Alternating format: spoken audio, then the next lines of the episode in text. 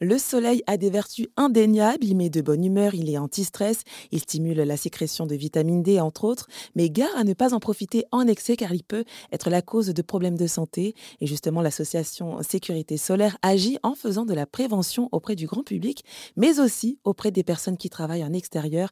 Et c'est ce dont nous allons parler avec Pierre Césarini, le directeur délégué de Sécurité solaire. Bonjour Pierre Césarini. Bonjour Jennifer. Alors merci d'avoir accepté une nouvelle fois cette invitation sur notre antenne. Alors par rapport à ces personnes euh, qui travaillent donc en extérieur, euh, comme donc les agriculteurs, euh, les personnes qui sont dans le bâtiment, les animateurs de loisirs, ceux qui sont en mer entre autres, il a été estimé qu'en Europe, ils sont environ 14 millions à être exposés au soleil pendant au moins 75% de leur temps de travail. Alors quels sont ces risques? Le premier, indiscutablement, risque euh, lié euh, donc à ces expositions solaires professionnelles est le cancer de la peau.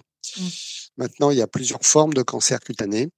Le plus mortel, le plus dangereux euh, est le mélanome. Et le mélanome est plutôt lié à des expositions intermittentes, c'est-à-dire plutôt un cancer des gens qui sont urbains, des gens qui travaillent dans des bureaux toute l'année et qui, de façon très intermittente, vont s'exposer au soleil. Alors, pour autant, ça ne veut pas dire que les gens qui travaillent dehors ne font jamais de mélanome, mais disons que la forme la plus dangereuse ne touche pas vraiment, euh, ou un grand nombre en tout cas, de personnes qui travaillent dehors. Il y a deux autres formes de cancer cutané qu'on appelle les carcinomes, les carcinomes basocellulaires et les carcinomes épidermoïdes.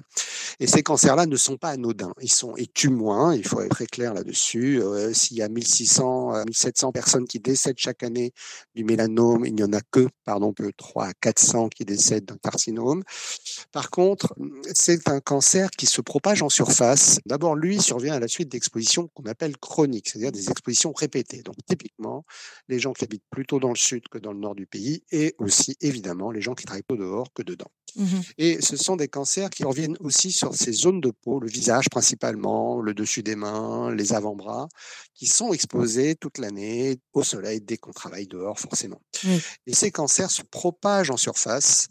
Euh, il faut les enlever aussi, c'est-à-dire que ça nécessite une intervention chirurgicale, tout ça coûte un argent fou. C'est des dizaines et des dizaines de milliers de cas qui surviennent chaque année en France, qui nécessitent ce soin.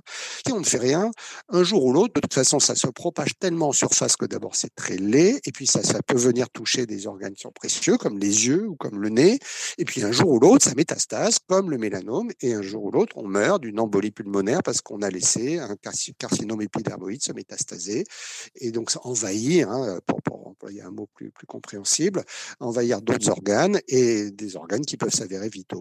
Donc vraiment, le premier risque, c'est le cancer cutané dans sa forme plus anodine, on va dire le carcinome.